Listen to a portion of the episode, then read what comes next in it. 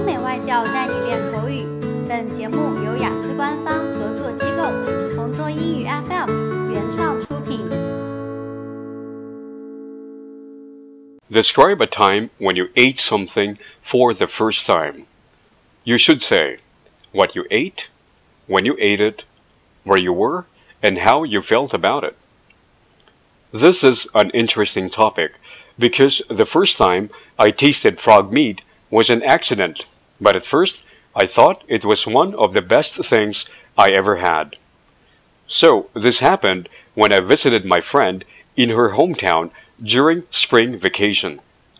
She took me to some tourist hot spots and other attractions, but she was very excited to have a meal with me in a well known hot pot restaurant. Actually, the place was jam packed.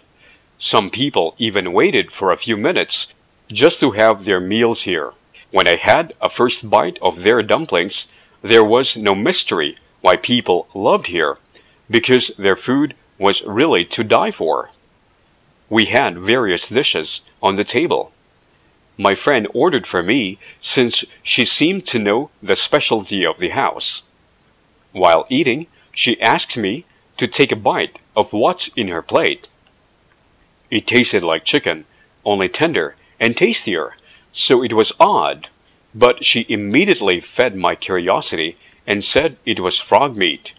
I was so surprised that I was not sure whether to swallow or spit it, since a vivid image of a frog popped into my head. Although I must say, it's good. I have no intentions of having it again, except maybe if I was deceived.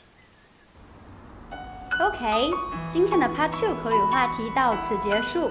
想要获取每个季度最新完整口语话题，关注公众号“同桌雅思英语”，回复关键字“口语题库”就可以啦。